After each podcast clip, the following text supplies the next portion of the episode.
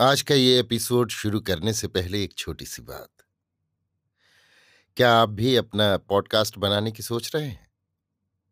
तो anchor try कीजिए। ये पॉडकास्ट बनाने का सबसे आसान तरीका है। नंबर एक, ये फ्री है।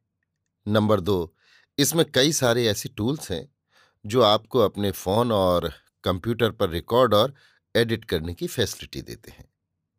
नंबर तीन आप अपने पॉडकास्ट को डिस्ट्रीब्यूट भी कर सकते हैं, जिससे इसे स्पॉटिफाई और दूसरे प्लेटफॉर्म पर सुना जा सके।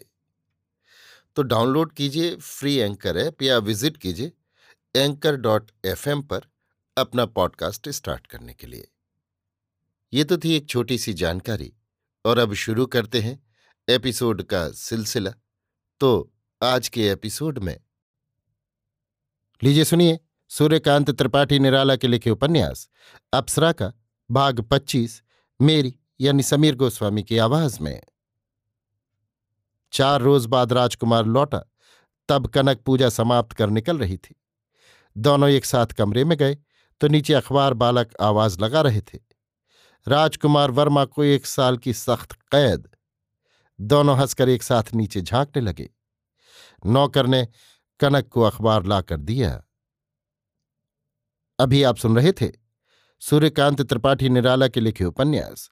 अप्सरा का पच्चीसवां और अंतिम भाग, मेरी यानी समीर गोस्वामी की आवाज़ में।